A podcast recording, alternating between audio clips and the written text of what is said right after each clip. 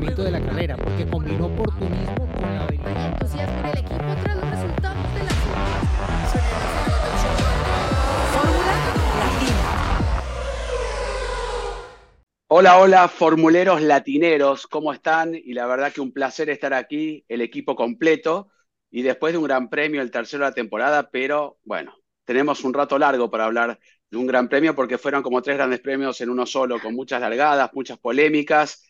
Bueno, la victoria de Max Verstappen, pero vamos a estar hablando con Giselle, la gran Giselle Sarur, Diego Mejía y Cris González Rouco. Vamos a estar los cuatro este, tratando de, por lo menos, ayudarlos a entender qué sucedió y que a mí me ayuden también ustedes, ¿no? Porque hay cosas que todavía no entiendo. Así que bueno, creo que lo más importante. Y además, con Giselle estuvimos con Sasha Fenestra haciendo una entrevista, Fórmula E, piloto franco-argentino, más argentino que francés, y quiero que vayan a YouTube y a todas las plataformas a verlo, porque es muy interesante. Amigo Lando Norris cuenta anécdotas muy lindas, muy lindas, y es lindo tener esa intimidad con un piloto. Lo conocemos bien los cuatro, así que, eh, los tres, perdón, sí, los cuatro. Sí, no me incluía, estaba mirando tres. Así que va a, a YouTube, a donde sea, a ver Fórmula Latina con Sasha Fenestra. ¿Así, ¿Es así, Giselle, o no? Sí, sí, sí. Estuvimos hablando con él y, y por ahí ya uno de los comentarios que vi de, de algunos de nuestros seguidores es, es muy claro que es más argentino que francés por sus respuestas, pero bueno, tendrán que verlo para, para entender por qué. Así que eh, pueden o escucharlo en cualquier plataforma de audio o, como dice Juan, eh, también en YouTube. Yo quiero saber, de- antes de entrar al análisis, cómo les fue con el Grid Rival, porque seguro fue un caos total esta carrera. A mí, yo había estado muy bien y ahora mis números se fueron a negativos. Así tengo todos ya desde que les empieza a bajar la, eh, el precio. Entonces todos bajaron, todos bajaron, todos bajaron. No, muy mal, muy mal mi. En esta no me, no me fue muy bien, Rival. 916 puntos. Eh, eh, eh, cometí un, no, no es un error. Yo estaba de acuerdo con lo que, lo que hice a principio de año, pero lo compré a Leclerc por cinco carreras. Me está fallando, me está fallando. Así que Mal. ahí ya vengo, estoy regalando uno, ¿no? Con lo que, todo lo que viene pasando. Mi Eh, único pues, positivo fue Fernando. Con eso les digo todo. Yo qué sé. ¿Ustedes, chicos? No, yo, yo voy perfecto. La cuenta está llenita porque no me he gastado nada. Ay, ese Diego Mejía. Eh, Está, sí, está vago con esto este año. ¿eh? No, Sí, yo estoy, yo estoy mal porque voy por Ferrari con Leclerc también, así que inclusive con Carlos Sainz, cero puntos en esta carrera, así que vamos a tener que remontar, pero voy a ser fiel y la próxima vez que renueve voy a ir, voy a seguir apostando a Ferrari. Puedo estar 20 años apostando a Ferrari, pero lo voy a hacer hasta que gane un título nuevamente. Bueno, a ver, vamos a arrancarnos entonces ya, eh, Juan. ¿De qué? ¿Qué vamos a hablar de qué? ¿De qué? ¿De qué? Ah, de hubo qué quieres carrera, hablar? sí. ¿Qué dale. ¿De pasó? qué quieres hablar? ¿De, ¿Qué de pasó? qué, ¿Qué qué no pasó? Más bien, ¿qué no pasó? Es más fácil que digamos qué no pasó eh, en esa carrera eh, que sí. Me quedo con el podio primero, ¿eh? Me quedo con el podio, vamos a arrancar por lo último porque Vale. un podio único. Creo que va, tal vez, bueno, en esta temporada seguramente se puede repetir muchas veces, pero cuando Mm. se retire Alonso y se retire Hamilton, va a pasar mucho tiempo para tener un podio con tantos títulos y victorias y podios y demás, pero lo disfruté muchísimo, podio de campeones. Realmente me, emocioné de alguna manera, ¿no? Porque es lindo verlo a los tres, o hay muchos más, ¿no? Pero tres verdaderos campeones que están quedan- que quedan en la Fórmula 1. Y bueno, empecemos por el dominio de Max. Y bueno, y a partir de allí, ¿no? Buen trabajo. A mí me gustó mucho lo de Hamilton también. Alonso presionándolo. Creo que hay una parte de la carrera que un poco lineal, ¿no? No pasaba mucho, pero si uno iba viendo los tiempos, decía, uy, se acerca ahora los microsectores, eh, Hamilton acelera, el otro acelera, el otro. Fue una entretenida hasta que, bueno, en un momento dije, bueno, va a terminar así la carrera y de repente, caos. No sé qué le pareció. Yo le di un puntaje altísimo. eh, y perdónenme los fans de Max Verstappen, pero cuando se fue afuera, si se hubiera ido un poquito más largo, hubiera sido un poco más entretenida la carrera. sí. La verdad que sí, la verdad que sí. Hubo un momento que eh, primero se vio que el auto venía con algún inconveniente, parecía, ¿no? Eh, y ahí eh, todos prestamos atención y después vimos el motivo por el cual venía moviendo el auto en lo derecho y más lento. Pero, pero bueno, son cosas que, que pasan y bueno, la, la sacó bastante barata Max esta situación, pero por lo pronto, yo hay que ser sincero, la carrera venía siendo bastante chata, ¿no? Había un momento donde no pasaba nada. Solamente Checo Pérez era el que venía Checo ahí. avanzaba bien, eh, había algunas cositas para ver de trabajos individuales, pero como que no, no llamaba demasiado atención lo, lo que estaba pasando en la pista. Y después siempre la Fórmula 1 con algo te sorprende, ¿no? Y, y los este circuito también es propicio para que haya incidentes. Hubo. No esperaba yo eh, tres eh, banderas rojas, sin lugar a dudas. Eh, no sé si, si ustedes sí. Nadie. Eh, y sobre todo esa, ese desenlace que no me termina de quedar del todo claro. Yo no sé si te referías a eso en el comienzo, Juan, pero no estoy de acuerdo tampoco con, con la manera en la que se resolvió todo en ese último tramo, eh, No. más allá de que, bueno, este, son, son eh, decisiones que se van tomando, intento creer yo, sustentadas en, en las reglamentaciones. Y bueno, yo los eh, saludo antes que no había saludado, perdón. Hola chicos. Eh, sí, yo creo que fue, fue una carrera que, que dejó muchos puntos para, para debatir, para pensar en qué puede hacer mejor la Fórmula 1 a futuro, si es que hay algo mejor que puede hacer, ¿no? Porque yo creo que la forma como se cerró la carrera, obviamente dependiendo de la posición que tuviera cada uno, iba a ser. Estar bien o, o, a estar muy mal, ¿no? Si eras uno de los tres primeros, pues obviamente no ibas a estar de acuerdo con esa forma de cerrar el Gran Premio de Australia, como lo dijeron los tres que estuvieron en el podio. Pero si estabas fuera de los puntos, mira, ¿cuántos de los que estaban fuera lograron al final marcar algún punto, no? Por ejemplo, McLaren pasó de sumar con Norris a sumar con ambos pilotos, saltó de último a quinto en el Mundial de Constructores. Eh, hubo otros que potencialmente hubiesen podido conseguir un mejor resultado si se hubiese tomado otro orden después de el caos por el toque entre Alonso y Sainz, ¿no? En ese momento iba Hulkenberg de cuarto y si hubieran sancionado a Sainz hubiera quedado tercero. Entonces, el potencial para haber tenido diferentes resultados en este Gran Premio era, era muy alto con la forma como se definió todo, ¿no? Pero yo creo que hay un poco la percepción de que todo se manejó así en beneficio del espectáculo, pero yo no creo que necesariamente sea así. ¿Por qué? Porque las banderas rojas se sacaron porque era necesario, pienso yo, por seguridad, porque sí, se habría podido colocar en la primera un safety car porque había todavía suficiente carrera, pero, pero claro, eh, no es lo mismo para los oficiales de pista trabajar con coches pasando por allí que con la carrera completamente detenida. Lo mismo al final, con los escombros que quedaron de neumático y del ring, o la llanta, como le llaman en algunos países, de la parte metálica dentro de la rueda del coche de Magnussen, ¿no? Que, que esto, incluso hubo un fan en una tribuna que, que lo cortó una parte de estas, ¿no? Entonces, claro, un objeto de estos volando a la velocidad que va un coche de Fórmula 1, pues igual y, y te acaba generando una situación inesperada y muy peligrosa, ¿no? Y con un potencial para generar mucho daño. Entonces, yo creo que en eso yo prefiero dar el beneficio de la duda a Race Control y decir que hicieron lo correcto. Luego ya ellos tenían la potestad, Nils Wittig, que es ahora el nuevo Michael Massey, y que no se llama por nombre, sino ahora es Race Control, ya, ya Massey no, no, o sea, no existe esa época de ponerle nombre al director de carrera, aunque sepamos cómo se llama pero Wittig tenía la potestad de reiniciar la carrera desde el grid o reiniciarla desde eh, detrás del safety car, ¿no? Que fue lo que se hizo en esa última vuelta porque ya pues básicamente no quedaba otra.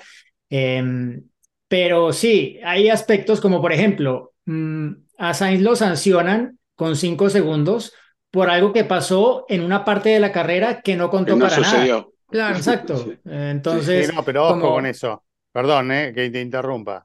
Eh, porque primero quiero, quiero hacer un paréntesis y después te dejo seguir hablando, Diego. Eh, para mí, clarito era, creo que sigue estando la figura esa en el reglamento de roja y final, ¿no? Cuando se cumple un porcentaje determinado en la carrera. Tranquilamente pudo ser la última bandera roja, bandera roja y final, bandera cuadra. Pero y se terminó espera, la te, carrera, te voy a parar ahí, te voy a parar Sí. ahí. ¿Tú te acuerdas de, de la primera victoria de Checo Pérez con Red Bull? Sí, en Azerbaiyán. Ah, no, en, ¿Cómo fue? En Bakú, eh, cuando se sí, salió. en Bakú, Azerbaiyán, se sí. ¿Cómo, Luis daba una cómo vuelta. fue ese final? Arrancar dos vueltas, bien, a una dos vuelta. vueltas, dos No, vueltas. no, Sí. pero había dos vueltas para correr, acá no había vueltas para correr, acá había No, vos vueltas decís el último, el último. ¿eh? Ah, no, pero La es que tú, tú dices el último. El El último no hubo reinicio, sí. no hubo No, carrera. estamos hablando de la Hubo carrera, pero podría haber dado. desfile. No, pero por eso, lo que dice estuvo yo estoy de acuerdo, Media podrían, hora en vez esperando de estar para media nada. hora esperando, Ujú. terminar con el orden que pasaron todos Sí. los coches, si no se iban a adelantar. ¿Cuál era? Eh, Sí, podía, Sí, tenía la pero, potestad pero a para- ver, pero yo, Espera, yo, yo pero entiendo que terminar. eso, espera, yo- es que yo entiendo que eso último era para el público. O sea, Mm, tú acabar una carrera con los coches todos en el pit lane. En los Estados Unidos eso es normal, cuando paran una carrera de NASCAR por lluvia y al final dicen ya, se acabó la carrera y celebran y entrevistan a todos ahí al lado de los carros, pero, pero eso, a ver, yo creo que tiene la responsabilidad Race Control, que si queda tiempo de carrera, pues tratar de completar la distancia pactada que eran las 58 vueltas, porque quedaba tiempo. Cuando se ondeó la última bandera roja, el cronómetro del tiempo límite de tres horas todavía quedaba más de media hora, quedaban como 33 minutos, si no me equivoco. Entonces, Deberían de aplicar es como NASCAR. esta responsabilidad overtime, de- Para que no termine Sí, en bandera pero- amarilla. pero entonces, ¿qué pasa? Eh, tiene que quedar en el reglamento que puede pasar porque si no, nadie va a tener el combustible para el overtime. En Fórmula 1, Claro. el combustible, el combustible está calculado a- al, al gramo, pues. Entonces, claro, tú, tú no puedes decir, no, aumentamos la distancia de una carrera eh, y le ponemos combustible a todos, ¿no? Eso generaría un caos innecesario. Pero si dices que puede pasar, pues a todos los equipos les toca colocar el combustible para una vuelta adicional en caso de que eso se dé. Pero es que en NASCAR hay muchos overtime posibles. Claro. Eh, y, claro. y cargan, se puede y cargan repetir. Bueno, pero- gasolina en, en las paradas en los pits. Pero no tienen que uno, tardar 36 minutos, casi 40 minutos para decidir hacer un relanzamiento, porque si estamos hablando de espectáculo, de fanáticos, están parados 40 minutos mirando cómo están todos en el pit lane. Si se toma esa decisión, que sea más rápido el proceso. Tampoco es tan difícil ubicar eh, el orden de los pilotos si se toma la, la- la grilla anterior a la última largada, ¿no? Como se hizo la penalización de. Carlos Sainz, los autos que quedaron afuera se ponen 10, 15 minutos y terminan como dijo Diego, pero no, 40 minutos, fueron 40 minutos, 38 minutos Sí. eh, eh, justos, que es la mitad de una carrera, ¿no? Prácticamente, esperando la decisión. Eso me pareció a mí que estuvo. Pero eh, esa demora yo creo tiene que, que ser la ¿sabes que hace que, Tiene que ser se más suspicacias, ¿no? Porque claro, que tiene que cuando ser más rápido tanto, ¿por qué están demorando tanto? No saben qué hacer, ¿no? Uno empieza a pensar en esas, en esas No posibilidades. es tan Y difícil. después, sí, bueno. claro, me quedó pendiente algo, Diego, de, de sancionar a alguien por algo que pasó eh, en un momento, si se terminaba antes la carrera posterior, ¿no? A, a esa, a esa ocasión.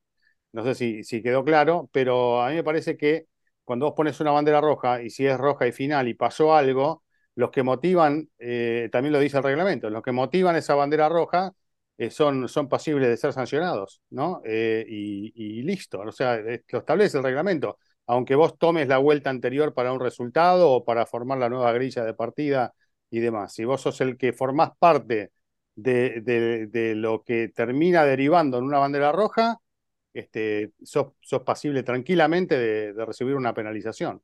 No, igual que que, también- que los Alpine, eh, perdón, Bueno, los completar el tema, los Alpine quedaron fuera de carrera en una parte que tampoco ocurrió en los libros, ¿no? Porque, Mm. porque es la misma situación de, de, de Sainz, ¿no? Pero, pero sí, o sea, so- solo para, para cerrar el tema, yo creo que, eh, aunque si quieren seguirlo, lo, lo podemos seguir. Yo nada más quiero comentar algo de eso. Sí, sí, pero, sí, pero sí, obviamente porque es lo que, lo que genera mucha, no sé, controversia, pero, pero al final, o sea, había dudas, pienso yo, en Race Control.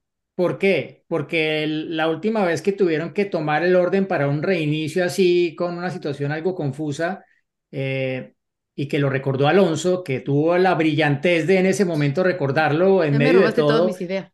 decir que eh, había que tomar la línea de safety car 2 como se, como se iba a hacer en Silverstone, que en última no se tomó porque no todos los coches pasaron por la línea de safety car 2, que es esa línea que atraviesa la pista a todo el ancho en donde está la, el final del pit lane. En esa carrera, con el accidente de Joe que sobrepasó la barrera, se habló de que se iba a tomar esa referencia y no se usó porque algunos coches no llegaron a cruzar por ahí, entonces tuvieron que devolverse a lo anterior, la última referencia de cronometraje, ¿cuál era? El orden de salida y ese fue el que adoptaron. Esta vez sí cruzaron todos por la segunda línea de safety car y por eso se vino después la protesta de Haas, Claro. porque en esa línea de safety car, Hulkenberg había adelantado a Norris desde la parrilla, o sea, él largó mejor y llegó a la curva 1 con la nariz por delante de Hulkenberg. si hubieran tomado esa línea de safety car 2 para el reinicio, que en últimas fue el orden final de la carrera porque ya no hubo adelantamientos en el último reinicio, Hulkenberg había quedado sexto y no séptimo. Y por eso la protesta posterior de Haas, que también prolongó más la demora de saber realmente cuál era el resultado final de este Gran Premio de Australia. Era todo al respecto. Bueno, ya, ya me, me ganaste la parte de lo de, de Fernando, eh, de esa parte de astucia de, de, de recordar ese momento y que de ahí entendemos un poco, ¿no? La situación de lo por qué pasó, pero creo que toda esta situación, ¿no? De esa, de la, de la forma en que fueron marcando esas banderas rojas y sobre todo ya hacia el final, sobre todo en la segunda, creo que es un poco de ese fantasma de Abu Dhabi 2021, ¿no? O sea, es como, a ver, eh, hace un par de años sucedió esto, se nos acabaron las vueltas con el safety car y el espectáculo quedó anulado. O bueno, vimos ese espectáculo, obviamente, el rebase de Max, pero el campeonato y cómo se definió todo eh, fue como una mancha ahí, y obviamente el, le costó el puesto a, a Michael Massey, ¿no? Pero eh, en esta ocasión me parece que intentaron hacer justamente lo contrario, partiendo de las medidas de seguridad, porque al final ese es el, la intención de la FIA, ¿no? De mantener todo en orden y en, de acuerdo a lo que pueda ser más seguro para, para la competencia.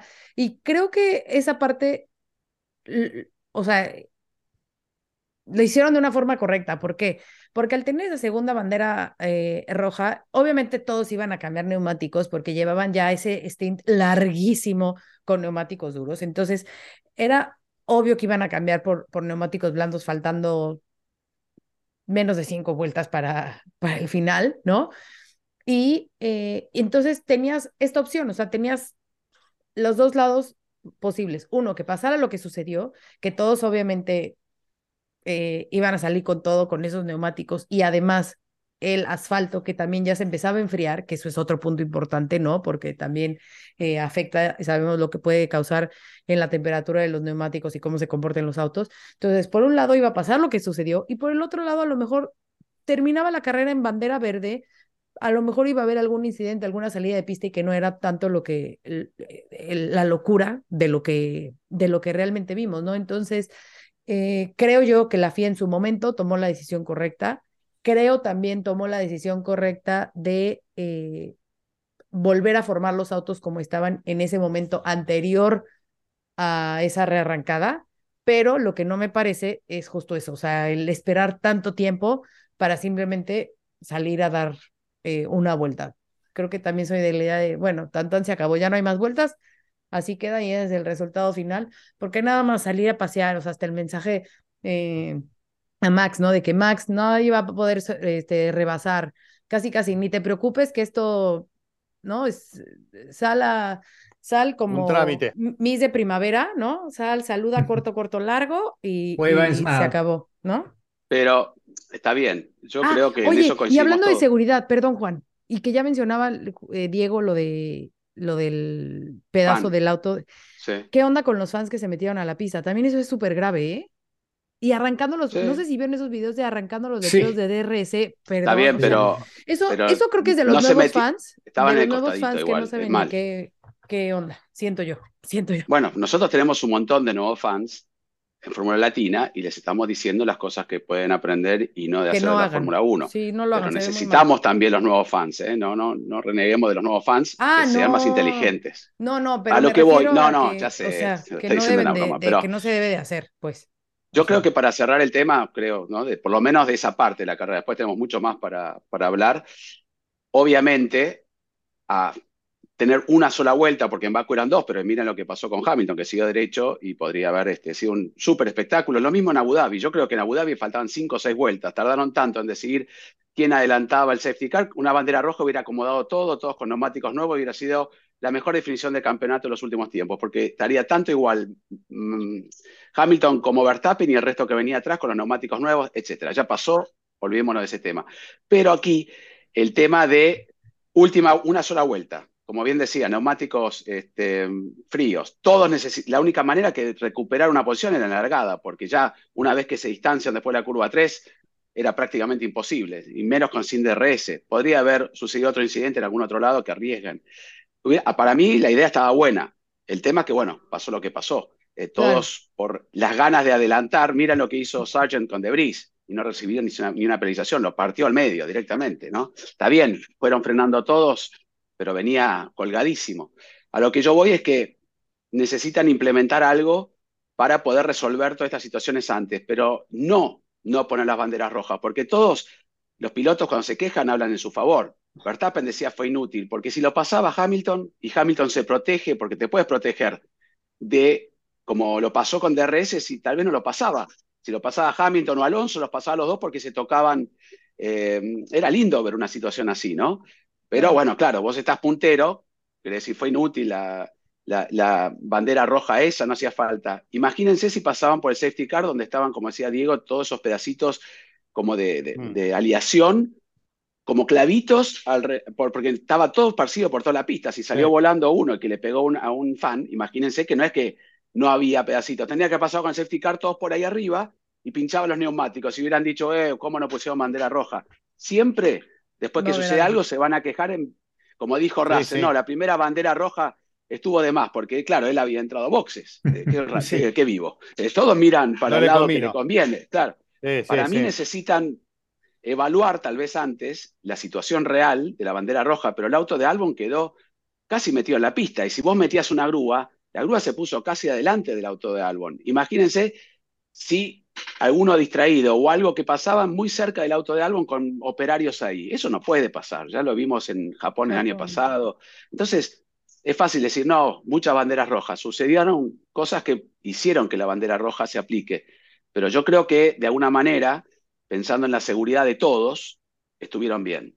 Nada más. Sí. Simplemente Yo estoy de acuerdo el con la cantidad de banderas rojas, ¿eh? Me parece que fueron, sí, sí. eh, Que fue fueron récord, ¿no? por situaciones. Récord, este, récord. Primera Sí, vez claro. que una carrera de que Fórmula me 1 llama- tiene tres banderas rojas. Por eso me llamaba la atención la cantidad, pero no quise decir que, que estaba en contra. Me parece que fueron. No, no, no. La No, Chris, tú dijiste que sí. Tú ¿Eh? dijiste La No que quieras sí. cambiarlo, Chris dice- No quieras cambiarlo. No, no, No, digo por las dudas, por las dudas que hayas entendido mal. ¿Eh? Ah, Pero ahí bueno, está grabado, todo si está hablamos- grabado, todo está Por eso, escúchenlo de nuevo. hablemos de Checo, ¿no? También que fue parte de la carrera Claro. y teníamos espectáculo asegurado, ¿no? Max largando en pole y Checo prácticamente último desde el pit lane, entonces este, también fue un espectáculo. Para mí la carrera fue muy interesante, el trabajo de Checo para mí una gran remontada, no sé si épica porque con un Red Bull, con todas las situaciones que hubo, se esperaba que llegara, yo inclusive lo dije, eh, para mí la mejor posición es un quinto lugar, después a partir de allí es, todo ganancia, ¿no? Pero se esperaba, pese a que en algún momento, conservando neumáticos y demás, no mantuvo, no, no hizo una diferencia enorme con Lando Norris. O sea, fue un lindo trabajo de Checo Pérez, pero como no hablamos de lo que pasó el día anterior, estaría bueno meter un poquito de picante a lo, a lo que pasó en Red Bull el día ¿eh? sábado. Polémica con eso. Que sigue siendo un misterio, ¿no? Eso sí es uno de los misterios sin resolver. Saber No, a mí lo que me llama la atención, porque los auto. problemas pueden pasar, los problemas pueden pasar, los equipos muchas veces les puede costar resolver un inconveniente, pero a veces llama la atención, ¿no? Cuando, cuando es el mismo problema que se repite una y otra vez eh, en, en equipos que eh, creo que tienen la capacidad para resolver un problema de frenos eh, sin tanta demora y no completar toda una sesión con el mismo problema y llegar a la clasificación con el mismo problema. Así que no sé si hubo falta de atención, hubo, hubo eh, mucho Mm. trabajo que hacer en otros aspectos, en otros aspectos dentro del equipo que, que se les pasó por alto algo o algún problema que era tan serio, tan serio que no se pudo resolver eh, en todas esas horas que hubo de, de tiempo con toda la tecnología que hay en un equipo hoy de, de Fórmula 1. Así que eh, a mí me, me pareció raro, lo que no quiere decir que haya sido adrede, no lo quiero poner en, No, no, no. Claro. en el juicio, pero, pero me llamó la atención que se demore tanto tiempo en resolver un, un tema que muchas veces se resuelve mucho más rápido. Sí, Sí, aunque, no, aunque todo el él- mundo estaba hablando de un, eh, como si fuera a propósito, un boicot Sabotaje. en contra de Checo, Sabotaje. Sabotaje. Esa era la palabra que usaban mucho. sí. Eh, no, no creo que vaya por ahí. O sea, a ver, volvemos a plantearlo de, de la misma forma que lo hemos hecho siempre, ¿no? O sea, eh, hay dos campeonatos y apenas está empezando y el equipo obviamente también quiere eh, no solo el de pilotos, sino el de constructores. Entonces, no van a perjudicar a uno de sus pilotos de, de esa manera. No, o sea, el equipo también quiere que gane Sergio, o sea, segurísimo. Ay, se ti está raro decirle Sergio.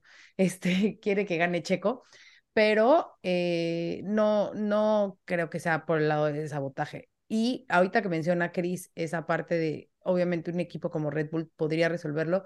Lo hemos visto, y no me voy muy lejos, con Ferrari en muchas ocasiones que siguen con el mismo problema eh, en repetidas ocasiones. O sea que no, quítense esa idea de la cabeza, por favor, porque no, no va por ahí. El que, el que es de muy teoría de conspiración dirá, claro, como Checo dijo que el equipo Red Bull solía ser un equipo de un solo coche, eh, lo Ah, dijo en una entrevista que fue publicada por varios medios y luego Christian Horner en la rueda de prensa se lo preguntaron y dijo, a ver, no sabía que Checo pensaba eso. Y luego hizo todo lo posible por explicar que no era realmente como, como Red Bull operaba, como que se lo tomó un poco personal, es mi opinión, es como yo lo, lo leí y lo vi, eh, la reacción de Horner cuando le preguntaron al respecto y claro, un periodista británico fue el que se lo preguntó. Entonces, claro, el que es de teorías de conspiración dirá, claro, le estaban haciendo a Checo pagar por haber dicho lo que dijo. Que bueno, igual él no lo dijo en ese tono, pero cuando tú lo lees, pues da un poco esa sensación. Pero en últimas, eh, desde el viernes, Checo, en la última sesión de prácticas libres antes de que lloviera, empezó a hablar de que estaba perdiendo efectividad en la frenada. Eh, y eso cada vez fue peor. O sea, conforme caían las temperaturas en la pista, cada vez era peor. Y ya es que era un descontrol absoluto en la tercera práctica libre al final y era como que el balance de frenada, y fue lo que él explicó, de repente se pasaba completamente para adelante en ciertas frenadas y eso fue lo que lo llevó a bloquear. Y Max no fue totalmente inmune a eso, también le pasó durante algunos puntos del fin de semana, incluso el despiste que tuvo en la carrera en la vuelta 48 fue bloqueando esas ruedas delanteras. Entonces, el Red Bull estaba como en el filo de la navaja un poco, me parece, este fin de semana, y cualquier situación que estuviera fuera de norma, fuera el freno motor, fuera el embrague que cambiaron, fueran los frenos delanteros que también cambiaron antes de la carrera, cualquier cosa de esas podía generar esa situación problemática para, para Checo, de un problema que ya se había manifestado desde el viernes, por lo que yo pude escuchar en la radiocomunicación de, de Checo en particular, y porque también en algunos puntos Max se vio complicado en las frenadas con el RB19, y él decía lo contrario, él decía en las radiocomunicaciones, estamos eh, con mucha frenada atrás, eh, y eso le estaba dando inestabilidad en la parte trasera, pero bueno, en últimas por fortuna pasó el problema, aunque en dos momentos en la carrera Checo dijo en la radio a Hughes estoy teniendo otra vez el push en la frenada, porque así lo sentía, era como si el coche Claro, en como que el de auto que empujaba. se lo empujaran, eh, pero básicamente porque no estaba frenando efectivamente, algo dentro de todo lo que pasa con la frenada, porque cuando un piloto pisa el freno en un coche de Fórmula 1, pasan muchas cosas. Hay eh, dos circuitos de frenos, delantero y trasero, está el brake by wire, que es como esa frenada se eh, genera en el eje trasero con la parte eh, híbrida Híbrida. y que no tiene pues eh, un, un freno, digámoslo, hidráulico Eléctrico, ¿no? tal, Sí. ¿no? Exacto, es una parte hidráulica. Aparte de eso está el balance de frenos de, de ese circuito delantero y trasero. Y aparte está la migración del balance de frenada que se da conforme el piloto cambia la presión sobre el pedal del freno. A eso súmale los neumáticos. Si los neumáticos no están en temperatura o hay una discrepancia muy grande entre los neumáticos delanteros y los traseros en temperatura, puede generar un desbalance también en la frenada. O sea, pueden ser muchas cosas. Y sueno como abuelo ya aburrido, eh, repetitivo, que dice esto, pero muchas veces no es una cosa, es una suma de varias variables que pueden generar una situación porque los coches de Fórmula 1 son muy complicados y cada vez más complicados, sobre todo desde que se hicieron eh, turbohíbridos. Entonces, eh, sí, bueno, y, y, mencionaba aparte el freno motor, que, que no lo había mencionado, pero el freno motor también tiene que ver con eso y fue algo que sí mencionó oficialmente tanto Christian Horner como Helmut Marko el, el sábado, después de, de la clasificación. Bueno, eso Entonces, es lo que bueno. el freno motor es lo que te puede llegar a empujar hacia adelante también, porque el auto parecía como, como decía Diego, ¿no? Que frenaba y seguía un poco más. Pero llegando a ese punto, ¿no? Está todo bien. Checo se queja en la radio, seguimos teniendo el mismo problema, ¿no? Cuando se queda tirado, lo dice. Tenemos El the same issue. problema. Perfecto, ¿no? Diciendo que no se solucionó lo de la Q3, eh, perdón, la FP3 con la, clasificación. Y después sale nuestro amigo apaga incendios, que en vez de apagar incendios con agua, apaga los incendios con gasolina, doctor Helmut Marco, ¿no? Diciendo que, Checo estaba, estaba un poco húmeda la pista, que como había sucedido todo eso, como que diciendo que fue un error de Checo, ¿no? Que puede tener parte también Checo, porque no, no me voy a poner a, criticar a Checo, pero bueno, con todos los problemas que tuvo, era Q1, tal vez lo podría haber tomado con un poco más de tranquilidad o no, pero para mí sí hubo un problema. Por eso estoy diciendo, eso es lo que dijo Helmut Marco, pero ayuda a decir eso. Cuando Checo por la radio está diciendo que hay un problema, en vez de decir, tal vez el, problema persistió, como diciendo, nosotros solucionamos el problema, porque lo dijo ¿eh? Helmut Marco. Entonces esas cosas son las que a mí no me gustan, ¿no? Dentro de un equipo que tiene a dos grandes pilotos, uno que es el supercampeón, que va liderando el campeonato, pero también el otro que se le está acercando, ¿no? ¿Y por qué no lo dejan que se acerque? Si vamos a, darle vía libre a Max para que gane, yo por eso digo, no, y, opino como, como Chris, no creo que nunca un equipo, y ya lo hemos hablado mil veces, en la época de Mercedes, en la época de dominio de un piloto y del segundo piloto, o como quieran llamarlo, que se pegue un tiro en, en el pie y diga un solo auto va a ganar, porque eso a final de año, una temporada de 23 carreras, le puede costar carísimo, ¿no? Ha sucedido, inclusive con Red Bull en el pasado, con Weber y demás. Entonces, yo creo que hay que estar atentos nada más. Nada es a propósito, pero que tendrían que haber solucionado el problema. Si ese problema persistía en el auto de Max, en la Q1, la radio ah, de Checo, la radio de Checo era nada comparado a lo de Max. Max hubiera gritado, hubiera dicho que es un equipo, es una porquería, ¿qué pasó o no? Que le resina del contrato. Sí, sí, empiezan, empiezan los rumores que se va Max para Mercedes o quién Exacto, sabe qué Exacto, eh, aparece Joe Verstappen, su manager, diciendo que es un desastre el equipo y demás. Entonces, por eso digo, Checo lo tomó muy bien, pero tiene que seguir de esa manera, sin callarse, ¿no? Eh, me parece que, haga, que haga estos reclamos. Es el chico que queremos todos, ¿no? porque él lo dijo al final de, de la carrera. Eh, es como que, bueno, ah, piloto del día, muy bien, eh, adelantaste, hiciste 10 adelantamientos de los 30 que hubo en la carrera, del pitlane a quinto, uff, buenísimo. Y él, no, no porque pasé de tener un punto de diferencia con Max a 15 ah, en una carrera. Y él ve... Está más cerca Alonso ahora. Exacto, él, ve esa lucha de, de, de poder pensar en que tiene posibilidades de de ser campeón del mundo, ¿no? Más allá de que alguno crea que es posible y otros crean que es una utopía, pero Checo obviamente va a aprovechar la mejor oportunidad que tiene y su objetivo tiene que ser ese por ahora, ¿no? Eh, poder estar cerca de Max presionándolo y cuando se pueda ganarle como ocurrió en el Gran Premio de, de Arabia Saudí, más allá de las circunstancias, ¿no? Pero eh, lo de muy Marco yo creo que pues ya, ya lo conocemos, ya, ya sabemos cómo, cómo opera y, y pues a mí si no, no me, digamos que no me sorprende que salga con esos eh, discursos que, no sé, yo revisé, o sea, mil veces vi la repetición de, del despiste de Checo en clasificación, comparé con Max, con la primera vuelta de Max, y frenan en el mismo sitio, porque mucha gente dijo, no, es que Checo frenó muy tarde y por eso se salió.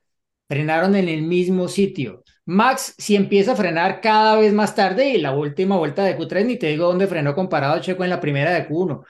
Pero, pero no es que Checo llegó y frenó 100 metros más adelante de lo que tocaba ni 50, no. Frenó casi que en el mismo sitio donde frenó Max en la primera vuelta de ambos en ese Q1. Entonces, creo que sí, a veces eh, no sé cómo tomar ese tipo de declaraciones porque es evidente que, que, no se mide con el mismo rasero a la hora de salir a hablar respecto a lo que ha pasado con alguno de los pilotos de Red Bull.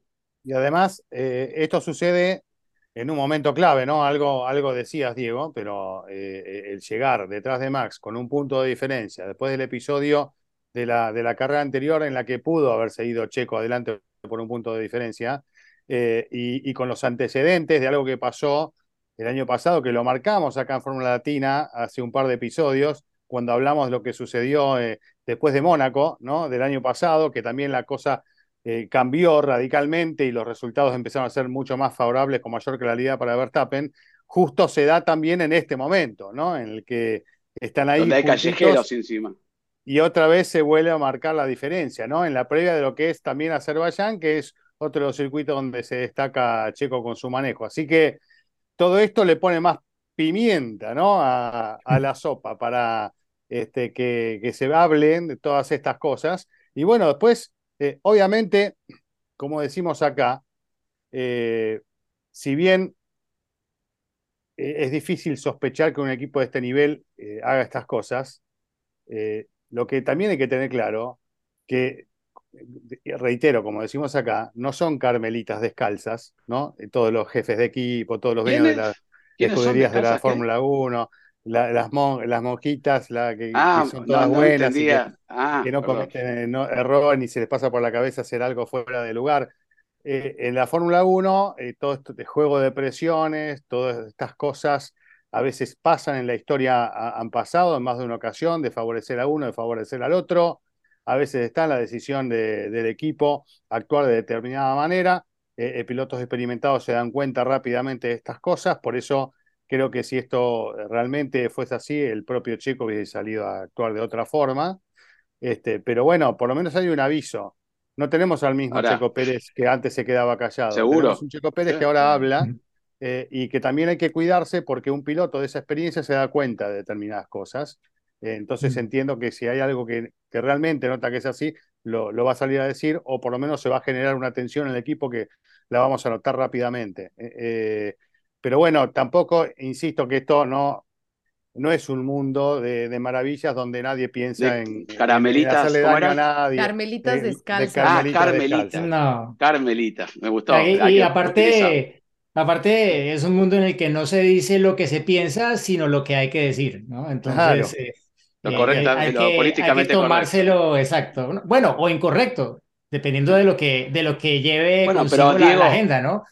Vos pensás que nosotros no pensamos que tal vez ese problema en el freno le restaba confianza en el auto Checo, ¿no? Que lo que necesitaba es una vuelta rapidísima. Pero tampoco se pensaba si el equipo hubiera actuado de alguna manera, pongamos sospechosa, que se iba a quedar atascado en la grava, ¿no? Porque Lance Troll siguió por ahí, bueno, eh, había llovido mucho, que estaba mucho peor, el, pero podría haberse seguido de largo y tuvo la mala suerte de quedar ahí atascado, porque no era garantía de que le pase eso en esa curva y que quede en la grava, porque el equipo no va a quedar. Pero si había algún problema que no se había solucionado, tal vez a Checo le restaba esa confianza y no, y no iba a estar de la mejor manera para afrontar la clasificación. Pero ya pasó, sí. limpiemos de sospecha al equipo Red Bull porque nunca ha hecho nada malo. No, y, limpiemos de sospecha a todos en la Fórmula 1. Y, lo otro, Yo no tengo pruebas, ni para un lado ni para el otro. No, no, nadie, ninguno de los cuatro. posiciones. No ¿eh? sé quién la tenga, pero pero también tengo que decir que, o sea, alguna gente, bueno, y tú lo decías, Juan, y, y, creo que es perfectamente entendible pensar así, eh, como, bueno, pero, pero Checo, ¿por qué empujó tanto en la primera vuelta de Q1?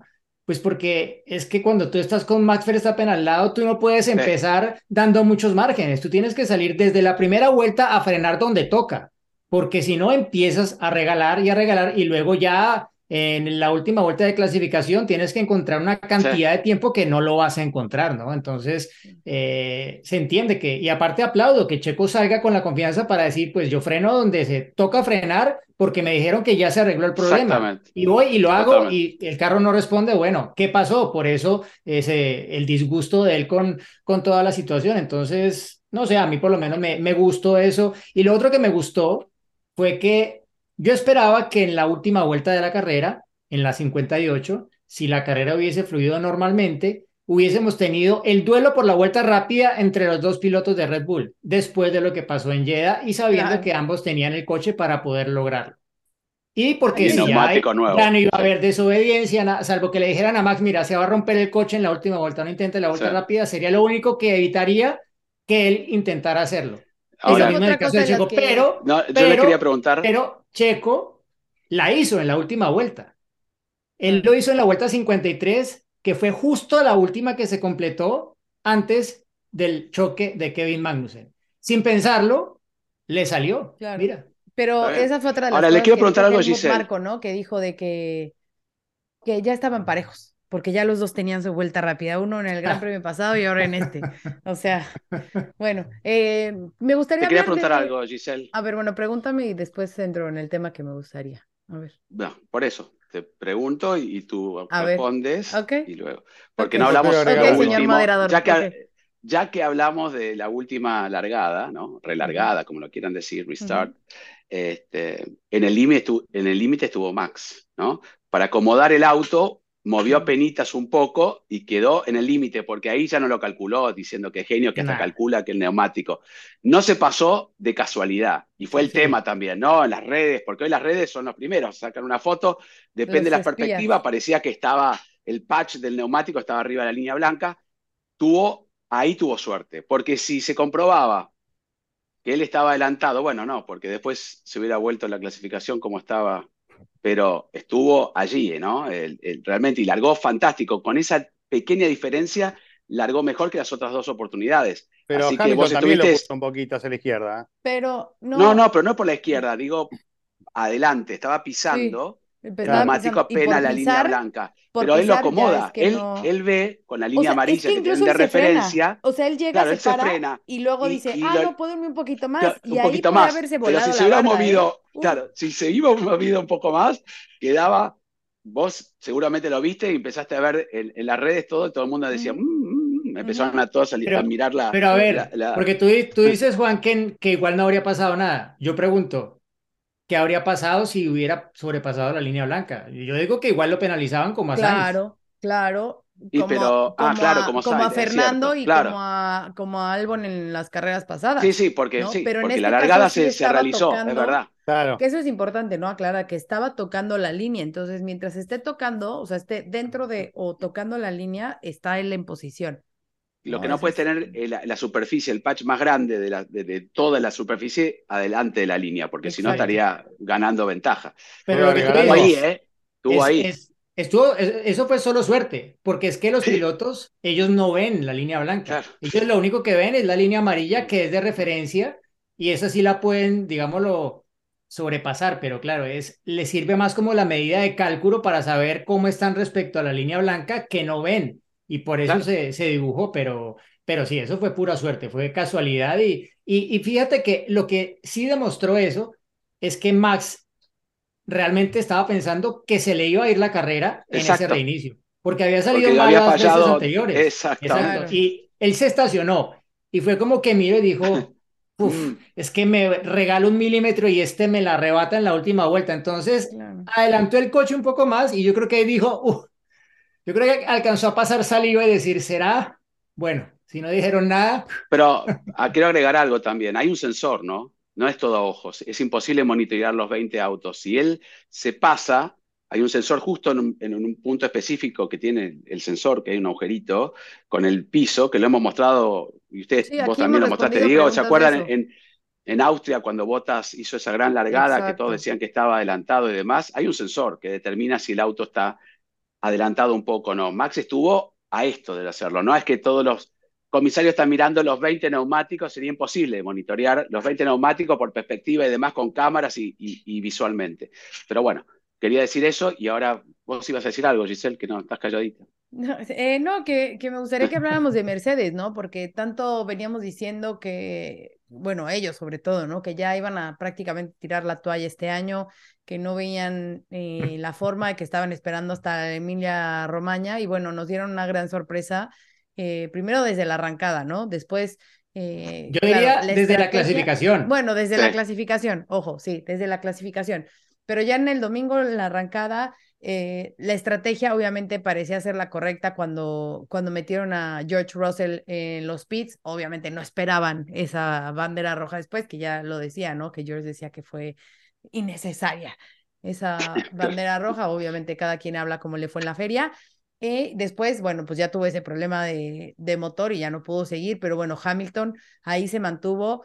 Eh, yo, para ser honesta, sí pensé que, que a lo largo del Gran Premio iban a, a relegarse, ¿no? O sea, como que no iban a aguantar el ritmo, pero ahí, ahí estuvo y bueno, pues finalmente quedó, eh, quedó en el podio. Eh, me da ilusión, me da ilusión de que puedan seguir eh, avanzando.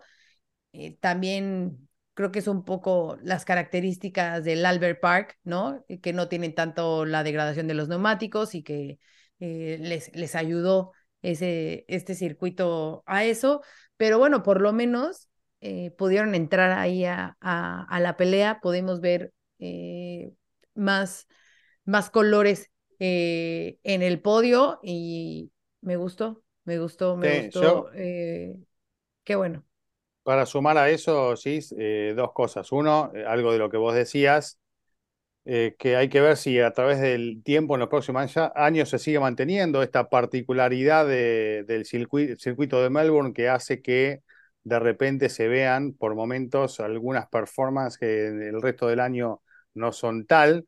eh, pero a mí me entusiasma también que, que Mercedes dé un paso adelante a la hora de los resultados, de estar peleando por, por cosas importantes. Eh, por otro lado, y el segundo punto que quería marcar, que eh, por otro lado el problema de, de, Russell, calculo que también genera cierta preocupación en Mercedes, ¿no? Porque estamos hablando de los problemas de, de confiabilidad que son otros eh, y más serios de Ferrari, porque los han tenido en todos los, incluso equipos clientes que utilizan eh, el servicio de Ferrari en sus impulsores, que también han tenido inconvenientes, pero bueno, cuando se rompe un motor, cuando se rompe un elemento, cuando tienes un problema eh, técnico que te deja fuera de carrera, después de, estar haciendo un muy buen papel, deja un, eh, toque de preocupación dentro del equipo para que eso no se repita en el futuro eh, y, y, tendrán que trabajar en ese aspecto, ¿no? Me parece que son dos cosas que hacen un poco al resultado que vimos el fin de semana. Por un lado, las características del circuito que pueden haber ayudado y por otro lado, la preocupación por esta rotura, ¿no? Sí, lo, lo bueno de, de, esas roturas con el reglamento actual es que son de, o sea, es una de cal y una de arena. Porque por un lado se te rompe el motor, pero luego puedes decirle a la FIA, argumentar que tienes un problema de fiabilidad, y puedes claro. hacer mejoras que luego al final repercuten en que posiblemente el rendimiento, Mejor rendimiento. mejore late, colateralmente, ¿no? ¿no? Porque no es el objetivo principal de eso, pero como consecuencia puede ocurrir, ¿no? Entonces, igual es, es una rotura, o sea, la primera en años para Mercedes, ¿no? Entonces. Eh, en Mercedes creo que Malasia, ¿no? No sé si tanto atrás, pero. Creo que la última fue fuego, botas, botas en una eso, carrera. Pero saliendo en Austria, fuego, saliendo Sí. fuego así, parecía la de Malasia de Hamilton en el Bueno, 2016. no, Cuando se parecía la de Sainz el año pasado, queda en así, Austria. eh, en conclillas así, eh, enojadísimo, Sí. que ahí es cuando Ahora- pierde el mundial, ¿no? Bueno, no pierde, pero es la que. Le eh, sacó Una mucho punto. alegría. le sacó mucho. Inclusive George Russell, pese al abandono, demostró, y cuando habló, una satisfacción, ¿no? Den- generalizada dentro del equipo. Algo ha sorprendido al equipo, que algo han encontrado, porque Hamilton ha estado más simpático que nunca. Hamilton está a siete puntos de Alonso, ¿eh? Siete puntos con tres carreras. sí. Y, y Ese creo duelo está 16, bueno. pu- y 16 puntos con Checo. Digamos, no es que pasaron tres carreras con un auto que tenía problemas, están pescando, rescatando, sabiendo que vienen mejoras. Tal vez encontraron algo que los está alentando a futuro. No digo que gane y que recorten a, a Red Bull, porque Red Bull está lejísimo, pero si le- Red Bull sigue teniendo los problemas que dice Diego de confiabilidad, de algunos problemas que no pueden resolver 100%, Mercedes está pescando y me parece un buen inicio de temporada para lo que pensábamos. Totalmente a lo Sí. contrario de Ferrari. Sainz- eh, Sí. Leclerc tiene seis puntos. El Seis. Ay, peor no, arranque. ese es otro tema. Lo de El peor Leclerc, arranque de temporada Dios, para o sea, Leclerc con Ferrari. Yo creo que, No, no. yo creo que esa relación está como a uno de romperse. O sea, ya están como, Eso es Él como, ya sí, está roto, ¿eh? como cuando está dicen, roto. mira, ¿sabes qué? No funcionó. vamos a darnos un tiempo, así como de vamos a darnos un No, no, tiempito yo, porque- yo digo que eso no es de tiempo, eso es de no funcionó. Ya está. Está no bien, funcionó. pero- Ya se dieron un tiempo. Denme las opciones para Leclerc, chicos. Ese es el problema. No, Bueno, por eso, no- o no sea, me parece que es, eh, está bien, estamos enojados, pero tomémonos un tiempo, eh, descansemos esta semana y después este, nos arreglamos. Y, y no sé qué tanto. Porque si no, eh, la cosa no tiene solución, ¿no? Por otro lado, me parece que tienen que Pero buscar ya hay, Y no sé qué hay tanto problemas es con también. Sainz también. No, yo creo que, bueno, o sea, sí, pero yo creo que también es un poco de, de, de los temas que dejó, vamos a decir así, que la administración pasada, ¿no? O sea, es como cuando hay cambio de gobierno y que Ah, tú dices que esto fue unas granadas que dejó Binotto debajo del escritorio. de No, frente no, mina, no, sí, no, no, mina- no, no, mina no secreta, granadas, pero mina bueno, secreta. trae- Abrió un o sea, me cajón, refiero Está en la casa apretando los- botones. a todos los problemas que trae Ferrari obviamente vienen arrastrando, ¿no? No es como que va a llegar eh, Fred Vasori que ya todo va a estar al, al 100%, pero sí es importante y urge que se sane esa relación, ¿no? Sobre todo por lo que decían, a ver, pues es que ¿dónde lo acomodas? O sea, no hay en dónde acomodarlo. eh, era el piloto a ser la joya del equipo, pero entre todo lo que sucedió el año pasado con los problemas de fiabilidad, los temas de estrategia y los errores de, de Charles, este año es como que ya, literal, esa, esa es la granada que está explotando. O sea, la de Charles es la granada, no que Matías vino todo este. No, es y- Charles que ya está eh, vuelto loco y que no encuentra cómo, cómo eh, salvarla. Y otra cosa que Y obviamente. súmale, pero espérate, súmale, destacar- súmale, súmale a lo de Leclerc, que la única carrera en la que he terminado este año, que fue en Jeddah, llegó detrás de Sainz y no lo dejaron adelantarlo. O sea, Claro. lo mismo del año pasado. O sea, en ninguna carrera ha salido Leclerc medianamente satisfecho de algo. Lleva tres en las que solo ha tenido motivos para aquí, desilusionarse. Claro, en clasificación, Aparte, teoría, sí. iba, iba a recibir el rebufo de Carlos Sainz y lo pudo utilizar en dos curvas, o sea, se hizo mal. Inclusive ese fue un poco el reclamo de Charles Leclerc. No le sale nada. Eh, perdón, chicos, ¿no? Pero yo soy muy, cuando me toca estar aquí, eh, ya estamos casi una hora y a mí me gusta hacer eh, no tan extenso, así Sí. que, Y queda tiempo, ¿cómo seguimos? quedan ¿Cómo tres semanas sin, Espera, sin espera, carrera. una Tenemos cosa. una pregunta. Tenemos ¿eh? para hablar, por eso tenemos Momento, para momento. hablar. Momento, momento, Sí. me falta decir una cosa. La Orden de las Carmelitas Descalzas, con las siglas OCD, nació en España en el siglo XVI por la reforma que Santa Yo Teresa a de qué te Jesús refieres. y San Juan de la Cruz hicieron de la Orden de Nuestra Señora de Monte Carmelo. Yo tuve, yo tuve un O tío sea, que fue de los son las más carmelitas buenas de todas. Claro. Por eso, por eso. Claro. Sí, ¿Eh? yo tuve un bien, tío que estuvo en la orden, sacerdote, que estuvo en la orden Seguimos de con- descalzas. la próxima semana con más del Gran Premio de Australia, ¿no? Porque, y un poco del previo de Azerbaiyán, pero tenemos un rato largo y van a seguir saliendo cosas también, ¿no? Un poco en torno a todo lo que se está haciendo.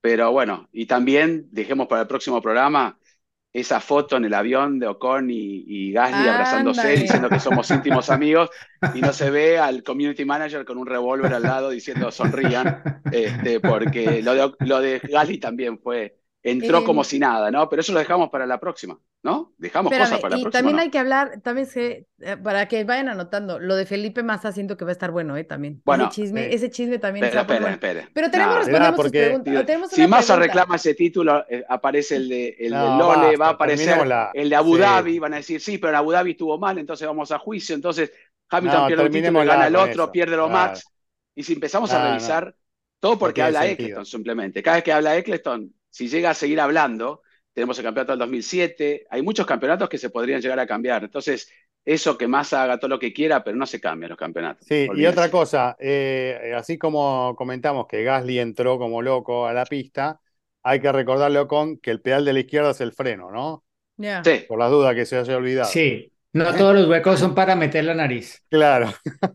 Y Eh, sobre todo Ocon, ¿no? Ocon, que sabemos que eh, eh, no, no, no, no, no le importa mucho el color del auto, si es del mismo color que el de él, Sí, va igual, sí, ¿no?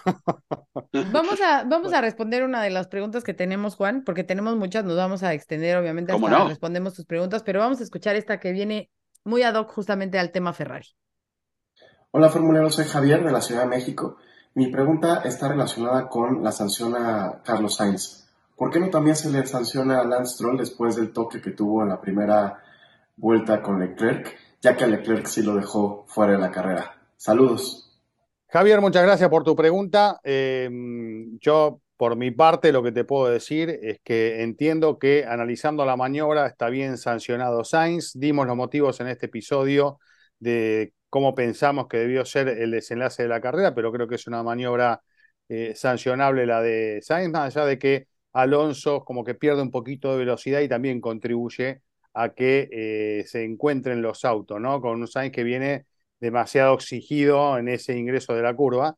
Eh, y por otro lado, también me parece correcto no haber sancionado a Stroll porque en la maniobra con Leclerc, si prestas atención, se encuentra como una situación eh, encajonada, ¿no? Estaba Alonso a la derecha, estaba Leclerc muy exigido por el lado izquierdo, que tomó un riesgo al tirarse de esa manera por afuera, y es como que no tenía mucha opción Stroll para, para hacer nada. Volvé a ver la imagen y te vas a dar cuenta, sobre todo la, la aérea, te vas a dar cuenta qué es lo que, lo que te estoy diciendo. Así que tampoco veo mal de que no se haya Ahora- sancionado a Stroll por esa maniobra. Y bueno, creo que ha sido claramente una situación de carrera, ¿no?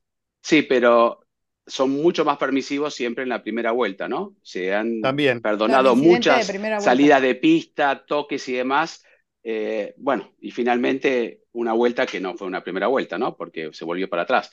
Por eso digo, era el límite, ¿no? Por eso un poco la molestia, pero también pensando en lo que lo perjudicaba de Carlos Sainz, que no, no voy a hablar, no quiso hablar en el corralito, eh, no me escucharon, ni Ay, siquiera. no, su mensaje de radio fue, fue el mejor, ni Juan. siquiera- O sea, please, please, Por eso, pero please, ni siquiera lo tomaron en cuenta, ¿no? Que explique, Y no se porque bajó del auto. comisarios, bueno, para eso son comisarios. Cuando cobran mano un penal, puedes discutirlo medio, medio, ¿qué vas a volver atrás del penal? Ya está, ¿no? Pero Mm. puede ser que esté bien o que esté mal. Cada uno tendrá, depende el favoritismo o, o cómo lo vea, pensando que estaba mal. Hay un reglamento y hay que cumplirlo, no sé, Diego, pero yo creo que, Sí. que es así, ¿no? Pero en la primera vuelta sabemos que hubo incidentes importantes que se dejan pasar. Y no deja de ser una primera vuelta, ¿no? Porque es un relanzamiento. Bueno, Tell Exacto, them, esto- tell them, esto please, fue- please, please.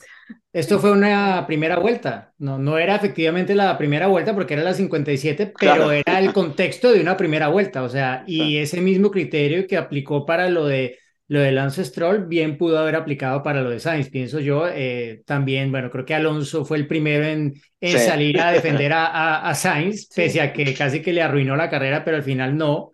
Si se lo hubiera arruinado, probablemente habría sido diferente el discurso, creo yo, pero eh, Igual lo defendió porque sabía cuáles eran las circunstancias, el tema de la temperatura, la visibilidad que también, eh, si ustedes se fijaron, ya el sol estaba muy bajo Sí.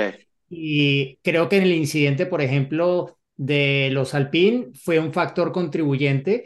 Eh, aparte de Checo, después de la carrera, cuando iba para boxes, dijo, esta carrera no se puede seguir haciendo tan tarde porque mira, o sea, es que ya no se ve. En algunas Sí, zonas del es circuito donde hay mucha sombra. Entonces, eh, sí, yo creo que pudieron haber sido un poco menos duros, porque es que, claro, es que cuando a ti te aplican una sanción de cinco segundos, cuando van todos los coches pegados, no es lo mismo que si te la ponen en la primera vuelta y tienes todo el resto de carrera para crear ese colchón, aunque después igual sale un safety car y, y no te sirvió de nada, o la cumpliste en la parada en boxes, por ejemplo, ¿sí? Pero, Bueno, pero una claro, penalización eh, es una penalización, tiene que tener el Sí, efecto de sí. penalización, si no. pero es Sí, primera vuelta. tiene razón, lo- Diego, es primera vuelta. Es primera es vuelta, primera es vuelta, contexto es de primera primera vuelta. vuelta, aunque no lo fuera, pero, pero bueno, Sí, pero no igual vale todo en la que se primera vuelta. equivocó, se equivocó. ¿Por qué? Porque al final, a, a ver, varios pilotos, los que estaban adelante dijeron, esto no puede ser así, tal, esta manera roja, tal. Eso fue lo que generó el caos. Ocon, que fue uno de los que chocó, dijo, mira, la culpa es de los pilotos, de nosotros, porque nosotros estamos en control de la situación y sabemos a lo que nos estamos enfrentando. Y querían claro, arriesgar, ¿no? dependiendo, exacto, todo, bueno, es que era la oportunidad de ganarte una o Sí, varias única, posiciones sí. en cuestión de dos curvas, sí. Pero, pero ¿sabes qué? Eso Ahora- que menciona Diego de, de los pilotos sabiendo la situación, creo que es lo que podremos destacar de este momento, ¿no? O sea, incluso fuera de bajar eh, como con ese enojo o esa molestia de a lo mejor los incidentes, porque muchas veces lo hemos visto, ¿no? Que salen y fúricos a decir, eh, este estúpido me tocó y lo que sea. O para sea, influenciar un poco la decisión. Exacto, como que en esta ocasión todos estaban con la misma, o sea, en la misma línea porque sabían la situación en la que estaban corriendo, ¿no? O sea, ya lo mencionó, digo. Bueno, El asfalto estaba enfriando, el sol estaba bajando, son la luz, pilotos de todo. Fórmula 1, los mejores saben- pilotos del mundo. Claro, y saben perfectamente, y, y en cada accidente saben perfecto si era, vamos Si a decir así, con de o intención no. o no con intención, ¿no? Sí. O sea, Bueno, entonces, vamos al anecdotario. No lo quiero contar así abruptamente, pero dejamos un poco más de todo esto, porque hay para hablar, y también de esa relación de amor y odio, que mencionaste lo que dijo, que lo, lo defendió a Carlos Sainz, de Alonso, cuando dijo de todo de Luis dos días antes y después dijo manejó como un verdadero campeón, como lo es, que un Y solo error, en- porque no lo pudo pasar, ¿no? Como diciendo, tengo- quiero justificar que tengo un Aston Martin eh, con un Mercedes que en teoría es inferior y no lo pude adelantar a Hamilton y lo enalteció. Tres días antes había dicho que era un poco más y ganó todos los campeonatos porque tenía un buen auto. Así que podemos dejar eso para la próxima. Y también que no se bueno. pierdan Respondemos, porque en Respondemos vamos a Ah, seguir sí, hablando del tema. Respondemos. Obviamente Sí, sí. Respondemos viene cargado de todas sus dudas y de ahí van a salir Bueno, también y hay tiempo para el Real Rival todavía, así que anecdotario, rápido. ¿Alguno tiene una anécdota? Eh, Chris, yo lo leí con, un día pasó por al lado mío con un olor que no se bañaba, ya había llegado a un viaje de 500 No. horas para llegar a Australia. Este, No, yo siempre nos ha pasado, siempre nos ha pasado algo, ¿no? Yendo a Australia, así que yo no me quedo con una rápida. primer año de Melbourne, eh, viene Eccleston a pasar por el, el molinete, que era una idea de Pascuale, y no le funcionaba, y lo pasó tres veces, estábamos atrás, justo con Fernando Tornelo, ponía y hacía te, te, te, y, Eccleston se empezó a poner como la Ferrari, nervioso, y hacía así con las manitos para mover el molinete y no podía pasar hasta que vino Pascuale, que estaba al lado de él, hizo crack, pasó, y lo que le dijo, de todo, como diciendo este sistema que no va a funcionar nunca, porque era el primer año que se usaba, porque comenzaba la temporada ahí en 1996, finalmente es el molinete famoso que ahora funciona de maravillas. Pero bueno, me acordé de esa cara de Eccleston como diciendo, yo no puedo pasar, soy Bernie Eccleston. Yo sí tengo una anécdota en Australia. La primer carrera de Canal F1 Latinoamérica. Y eh, pues imagino, o sea, era la primera carrera además de la temporada, ¿no? Y pues un poco como hoy, bueno, como esta carrera, terminaron eh, fuera ocho autos, pues en esa ocasión también, era la primera carrera de la temporada, había muchos problemas de fiabilidad y creo que terminaron 12 autos, o sea, una cosa así, ¿no? Y Checo estaba con eh, Force India y no estaban bien, durante todo el fin de semana estuvieron fatal, fatal, fatal, fatal, fatal, fatal, ¿no? O sea, entrar en los puntos no estaba en los planes, punto. Y terminó en los puntos. Y a mí se me ocurre preguntarle en un modo muy, pues, mexicano. No se te ocurrió, te salió. Bueno, pues sí, se me salió. Ah, un la famosa mexicano. frase, la Le digo, famosa oye, frase. Checo, este, sumaste puntos de chiripa, ¿no? Son Chiripa, chiripas. sí. Y él me contesta, ahí. sí, sí, este, pues se dieron las condiciones, ta, ta, ta, pero bueno, nos llevamos, creo que terminó décimo, noveno, ni me acuerdo en qué terminó, pero, o sea, se llevó así de que él, arañando los puntos, ¿no? Porque se habían, te digo, habían quedado fuera muchísimos autos, se habían retirado muchos autos. Y ya, pasa, ¿no? Perfecto, bueno, pues Checo suma sus primeros puntitos de la temporada, ta, ta, ta. Bueno, la red social, me han insultado, yo que los En esa época no era ni parecido a lo de ahora. Exacto, ni siquiera No, era parecido a lo que es ahora. ahora. Me han insultado, bueno, o sea, los peores insultos que he recibido de cómo se me había ocurrido, primero, no valorar el esfuerzo de Checo de terminar en los puntos, porque le había dicho de chiripa, o sea, de suerte que había terminado en los puntos. Segundo, usar esa palabra, ¿no? Yo como, que, ¿qué clase de reportera era para estar usando esas palabras? Que con quién me había metido, o sea, ¿no? Porque para que yo estuviera ahí, ¿no? Que yo quién me había regalado ese lugar. Bueno, o sea, me han dicho N mil, ochenta mil cantidad de cosas. Eh, total que, eh, bueno, se me pierde el celular, ta, ta, ta. Llego a México, le cuento a mi hermano, y yo, oye, es que no, o sea, no puedo con esto, no sé qué. Me dijo, oye, pues, mm, muy inteligente, la verdad, mi hermano, porque me dijo, a ver, ¿qué te importa lo que está diciendo la gente? ¿Tú ya hablaste con Checo? O sea, ¿le has preguntado a Checo si se sintió ofendido con tu pregunta? Porque creo que es el que más te debe de importar. Y yo, tienes toda la razón. Pues no, no sé. Le escribí a Checo, ¿no? Y le digo, oye, tú te tomaste a mal esto, es que está pasando esto. Y me dijo, no, para nada. O sea, de verdad sus palabras fueron de que no, para nada, ni te preocupes. Fue así, real fue de suerte, ¿no? Me dijo, pero pues a la próxima mejor cuida lo que, la, la forma en que él me lo preguntas, porque pues ya te está viendo muchísima más gente, ¿no? Ya no solamente es para México, sino que ya te ve muchísima más gente.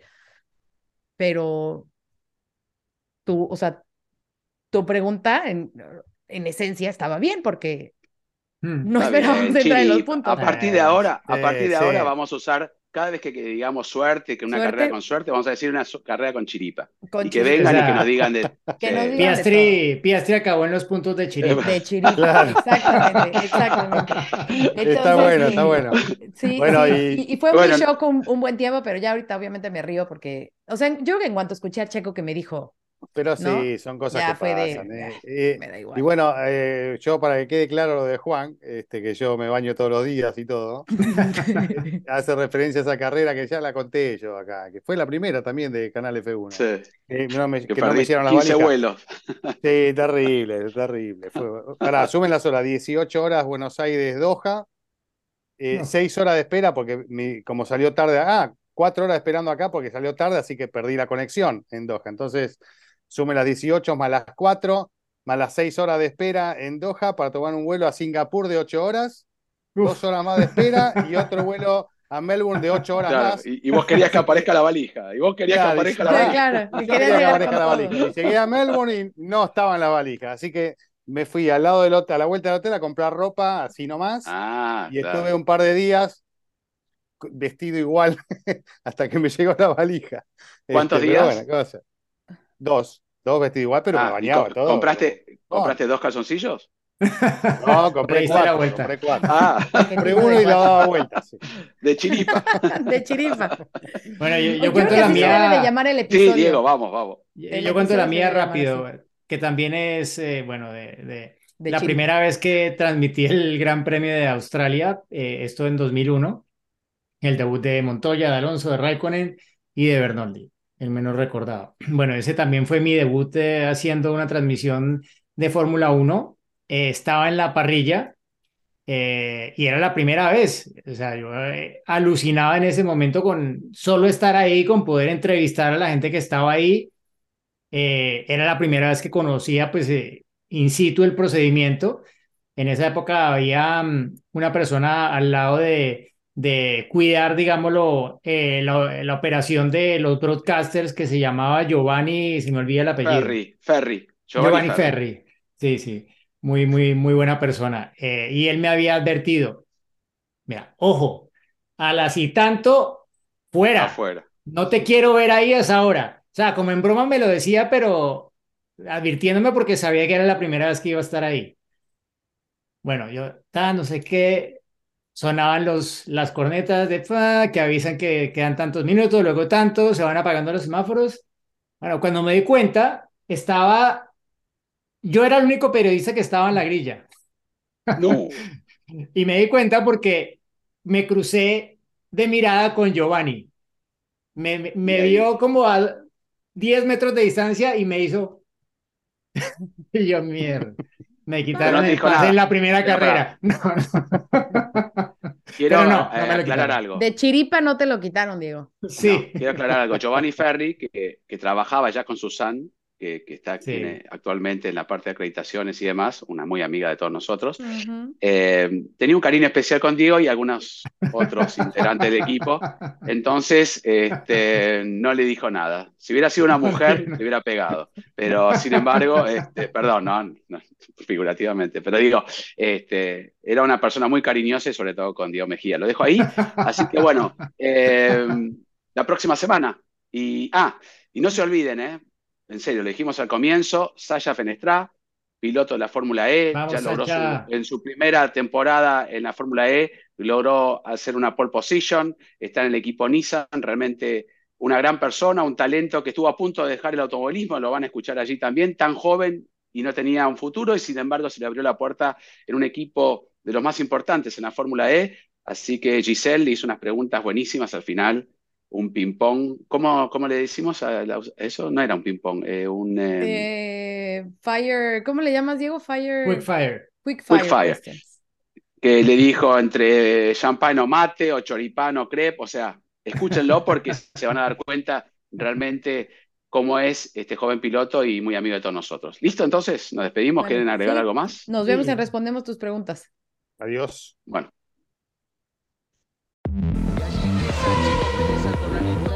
de la carrera porque combinó oportunismo con la habilidad. Hay entusiasmo en el equipo tras los resultados de la